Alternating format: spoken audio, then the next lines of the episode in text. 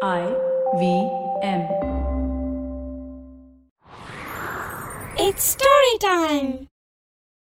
எல்லாரையும் எல்லா காலத்துலேயும் ஏமாத்திக்கிட்டே இருக்கணும்னு நினைக்கிறவங்களுக்கு என்ன நடக்கும்னு இந்த கதையில பார்க்கலாம் இது வரைக்கும் நம்ம சேனலுக்கு சப்ஸ்கிரைப் பண்ணலைன்னா உடனே சப்ஸ்கிரைப் பண்ணி பக்கத்தில் இருக்கிற பெல் பட்டனை கிளிக் பண்ணுங்க இந்த கதைகளை இப்போ நீங்கள் ஸ்டோரி டைம் தமிழ் யூடியூப் சேனல்லையும் ஐவிஎம் பாட்காஸ்ட் ஆப்லையும் மற்ற ஆடியோ தளங்களிலும் கேட்கலாம். ஸ்டோரி டைம் தமிழ் சேனலுக்காக உங்களுடன் ரவிசங்கர் பாலச்சந்திரன். ஒரு சின்ன விளம்பர இடைவேளைக்கு பிறகு கதையை கேட்கலாம். உங்களுக்கு தமிழ் கதைகள் கேட்க ரொம்ப பிடிக்குமா? அப்படின்னா கதை பாட்காஸ்ட்ல ஒவ்வொரு திங்கட்கிழமை புதன்கிழமை வெள்ளிக்கிழமைகள வெளியாகிற தமிழ் கிளாசிக்கல் நாவல்களை உங்களுக்கு புரியுற தமிழ்ல கேட்டுக்கிட்டே இருங்க. இத ஐவிஎம் பாட்காஸ்ட் ஹோஸ்ட் பண்றாங்க. கேளுங்க கேளுங்க கேட்டுக்கிட்டே இருங்க. வாங்க கதையை தொடர்ந்து கேட்கலாம். கொல்லிமலைக்கு பக்கத்தில் ஒரு பெரிய கிராமம் இருந்துச்சு. அந்த ஊரில் ஒரு மாடு மேய்க்கிற பையன் இருந்தான். அவன் பேரு தேவராஜன். அவன் அந்த ஊரில் இருந்த ஒரு பணக்காரரோட பசுமாடுகளை பராமரிக்கிற வேலை செஞ்சுக்கிட்டு இருந்தான். ஒவ்வொரு நாளும் அவர் வீட்டுக்கு போய் மாட்டு கொட்டில சுத்தம் பண்ணி மாடுகளுக்கு தீவனம் வச்சு பாலை கறந்து கொடுத்துட்டு அந்த மாடுகளை மேய்க்கிறதுக்காக கொல்லிமலைக்கு ஓட்டிக்கிட்டு போவான். சாயந்தரம் ஆனதும் மறுபடியும் மாடுகளை கொண்டு வந்து கொட்டிலில் அடைச்சிட்டு பாலை கறந்து கொடுத்துட்டு அவன் தன்னோட வீட்டுக்கு வருவான். அந்த கொல்லிமலையில இருந்த ஒரு குகையில ஒரு மந்திரவாதி இருந்தாரு. பெரும்பாலான நேரம் அவர் குகையை விட்டு வெளியே வர்றதே கிடையாது.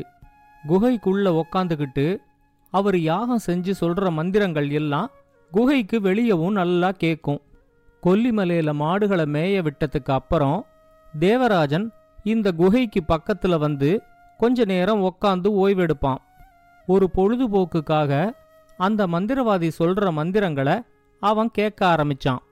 இப்படியே கொஞ்ச நாள் போனதும் அந்த மந்திரவாதி குகைக்குள்ள சொல்ற மந்திரங்கள் எல்லாம் இவனுக்கும் மனப்பாடம் ஆயிடுச்சு அந்த மந்திரங்கள் எல்லாம் எதுக்கு பயன்படும் அப்படிங்கறதெல்லாம் தேவராஜனுக்கு தெரியாது.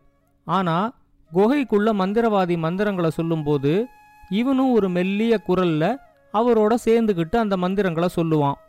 வெளியே ஒருத்தன் உக்காந்துக்கிட்டு தான் சொல்ற மந்திரங்களை மனப்பாடம் செஞ்சு தன் கூடவே அந்த மந்திரங்களை சொல்றது கூட அந்த மந்திரவாதிக்கு தெரியாது. மெதுவா ஒரு நாளைக்கு அந்த மந்திரவாதிக்கு தெரியாம குகைக்குள்ள எட்டி பார்த்தப்போ அவர் சதுர வடிவத்துல செங்கல்களை அடுக்கி அது நடுவுல தீ மூட்டி இந்த மந்திரங்களை சொல்லிக்கிட்டே அந்த தீயில குச்சிகள் தானியங்கள் துணி வகைகள் இதெல்லாம் போடுறத தேவராஜன் கவனிச்சான். மாடுகளை பராமரிக்கிற வேலையை விட இந்த வேலை கொஞ்சம் எளிமையா இருக்கிற மாதிரி தேவராஜனுக்கு தோணிச்சு.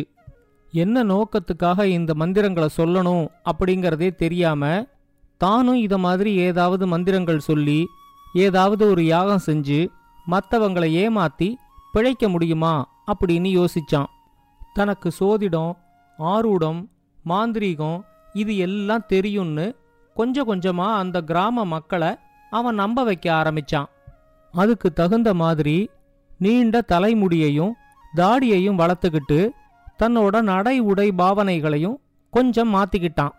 அவனோட நோக்கமே தன்னை தேடி வர்றவங்கள எப்படியாவது பயமுறுத்தி அவங்க கிட்ட இருக்கிற பணத்தை பறிச்சுக்கணும் அப்படிங்கிறது மட்டும்தான்.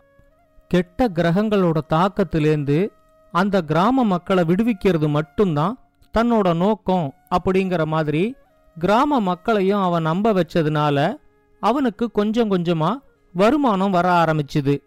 தேவராஜனோட வீட்டுக்கு பக்கத்துல ஒரு விவசாயி இருந்தாரு. அவரு பேரு குமரேசன். அவருக்கு அந்த ஊர்ல ரெண்டு ஏக்கர் நிலம் இருந்துச்சு. அவருக்கு இந்த சோதிடம் ஆரூடம் தோஷம் இதிலெல்லாம் நம்பிக்கையே கிடையாது. தன்னோட உழைப்ப மட்டுமே நம்புற ஒரு ஆளு. தேவராஜனோட வீட்டுல இப்ப நாலஞ்சு பசுமாடுகளும் இருந்ததுனால அவரு குமரேசன் கிட்ட தன்னோட மாடுகளுக்கு தேவையான பசுந்தீவனத்தை குமரேசன் வயல்ல விளைவிச்சு தர முடியுமா? அப்படின்னு கேட்டாரு. குமரேசன் சொன்னாரு வயல்ல நான் நெல்லு தான் விளைவிக்கிறேன். ஆனா வரப்போறமா இருக்கிற இடமெல்லாம் சும்மா தான் இருக்கு. அந்த இடத்துல நான் பசுந்தீவனங்களை விளைவிச்சு உங்க மாடுகளுக்கு தரேன். அதுக்கு நீங்க எனக்கு பணமெல்லாம் எதுவும் தர வேண்டாம். பாவம் வாயில்லா ஜீவன் சாப்பிட்டுட்டு போகுது அப்படின்னு சொல்லிட்டாரு. குமரேசன் சொன்னதை கேட்டதும் இவர் பெரிய ஏமாளியா இருப்பாரு போல இருக்கே. இவரை ஏமாத்துறது ரொம்ப சுலபமா இருக்கும் அப்படின்னு தேவராஜனுக்கு தோணிச்சு. குமரேசனுக்கு தேவராஜன் என்னெல்லாம் செய்யறாரு அப்படிங்கிறது தெரிஞ்சிருந்துச்சு. ஆனாலும் தனக்கு பிரச்சனை வராத வரைக்கும் அவர் ஏதோ செஞ்சு பிழைச்சிட்டு போகட்டும் அப்படின்னு குமரேசன் அதை கண்டுக்காம இருந்தாரு. ஒரு நாள் பசுந்தீவனம் வாங்கறதுக்காக குமரேசனோட வயலுக்கு தேவராஜன் வந்திருந்தாரு. அவரு குமரேசனை பார்த்ததுமே நான் சோதிட சாஸ்திரத்திலையும் மாந்திரீகத்திலையும் கரை கண்டவன்கிறது உங்களுக்கு தெரியும். உங்களை பார்த்ததுமே இப்போ உங்களுக்கு சனி தோஷம் பிடிச்சிருக்குங்கிறது எனக்கு நல்லா தெரிஞ்சிருச்சு. இன்னும் பத்து நாள்ல உங்களுக்கு ஒரு மிகப்பெரிய கண்டம் வரப்போகுது. அதனால உங்க உயிருக்கே ஆபத்து நேரலாம் அப்படின்னு சொன்னாரு.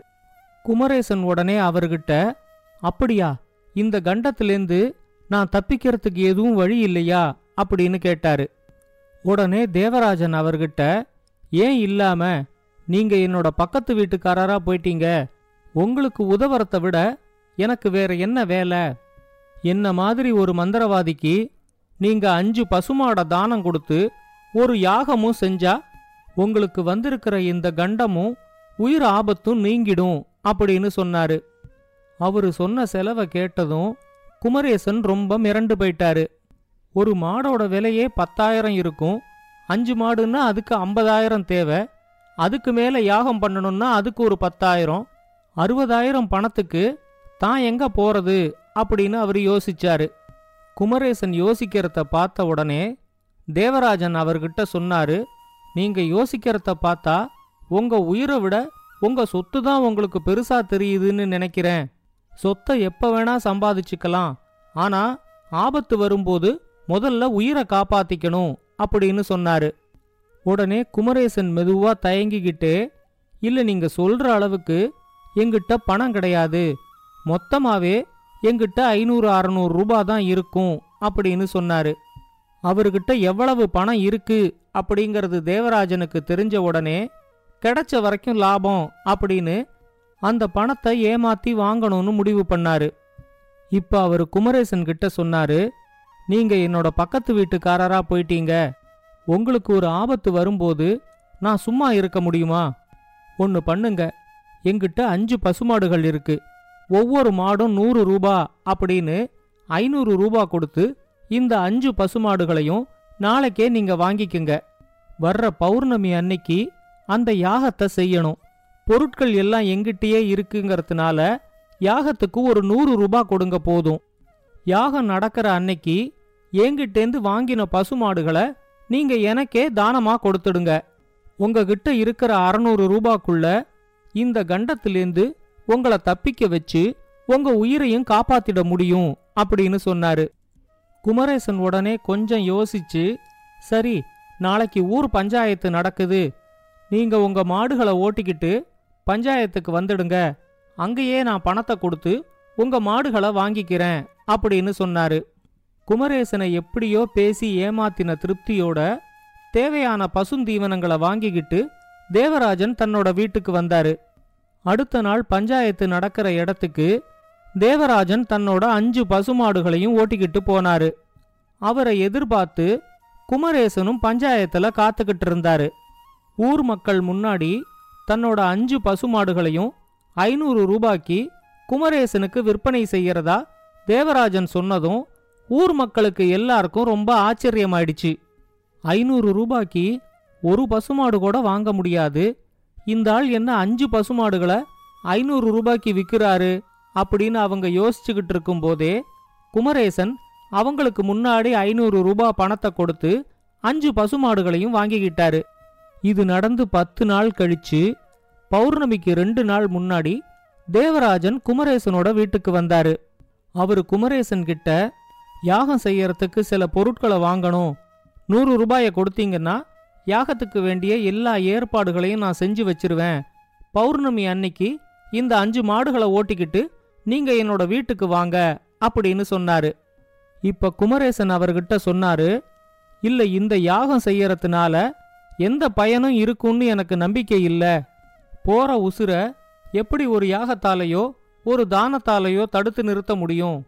எனக்கு அதிலெல்லாம் நம்பிக்கை இல்ல. அதனால நான் யாகமும் செய்ய போறதில்ல.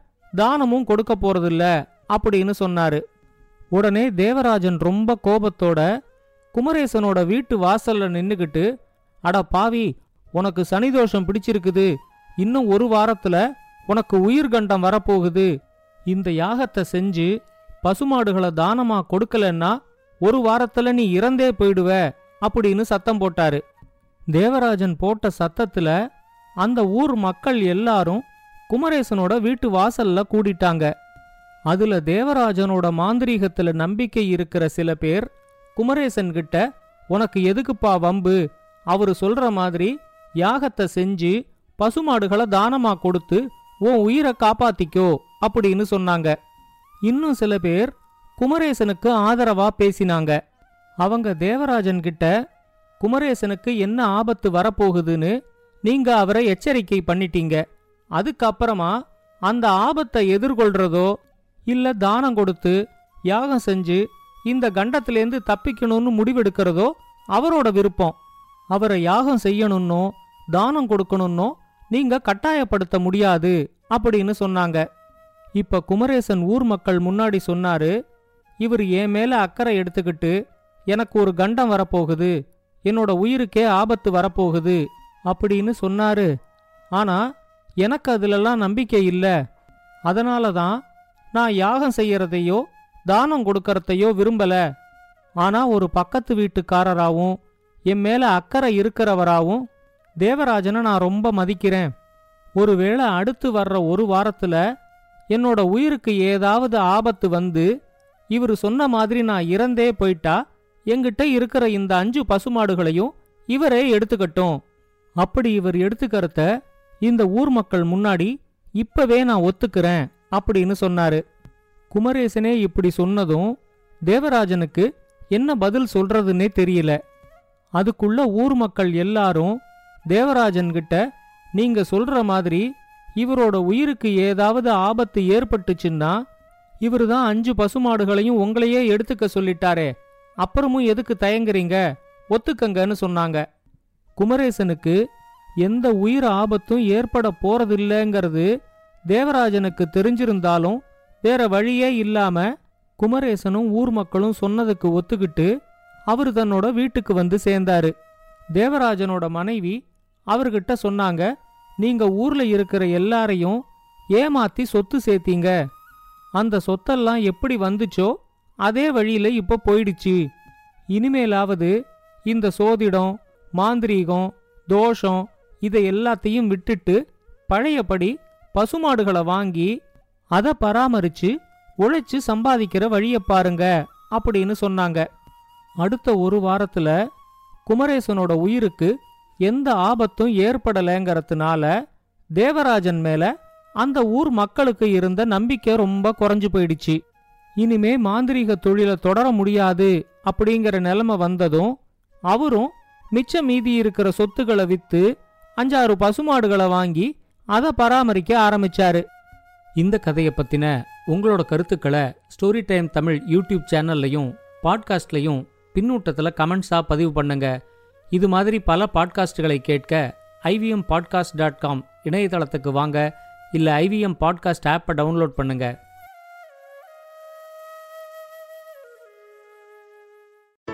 I hope you enjoyed that show. If you aren't following us on social media, please do. We're IVM Podcasts on Twitter, Facebook, and Instagram. I'd like to thank the sponsors on the network this week, Cred and Sia. Thank you so much for making this possible. We've had an amazing week on the network. Do check out the note with Maru Inayat. She speaks to Prabhat Kumar, the man leading child protection at one of India's leading NGOs, Save the Children. On the Habit Coach, Ashton was joined by Rajat Mittal Shah to talk about some superfoods in Ayurveda like turmeric and ashwagandha. On Pesa Vesa, host Anupam Gupta has a digital gold special in two parts one with Ashraf Rizvi, founder and CEO of Digital Swiss Code, and Gilded, and one with Deepak Abbott, co founder of India Gold. Listen to the first part of the Father's Day special of Agla Station Adulthood with Natasha and her father, Dr. Vipul Roy Rathod. You should also check out Cyrus Says' episode with Mukul Chadda. He talks about upcoming shows Sunflower and Sherni. Our Kannada podcast, Thale Arate, celebrates 100 episodes, and we had a reunion of hosts Pawan, Ganesh, and Surya who shared their favorite moments from the past. Shiva Mehta is back with the second season of Smile India. The show is available in both English and Hindi. On this episode, she talks about the conversion from bag teas to bagless ones and how we should ditch the plastic and have a great tea experience. And with that, I hope to see you again next week. Hi, I'm Zarina Punawala, host of the Empowering Series podcast on the IVM network. I happen to be a peak performance coach and leadership coach by profession, and I'm here to share with you productivity tools, life altering techniques, and real life hacks to help you achieve your maximum potential in everything you do your relationships, professions, careers. So tune in every Monday to unleash your inner power. Be safe, be well, be empowered.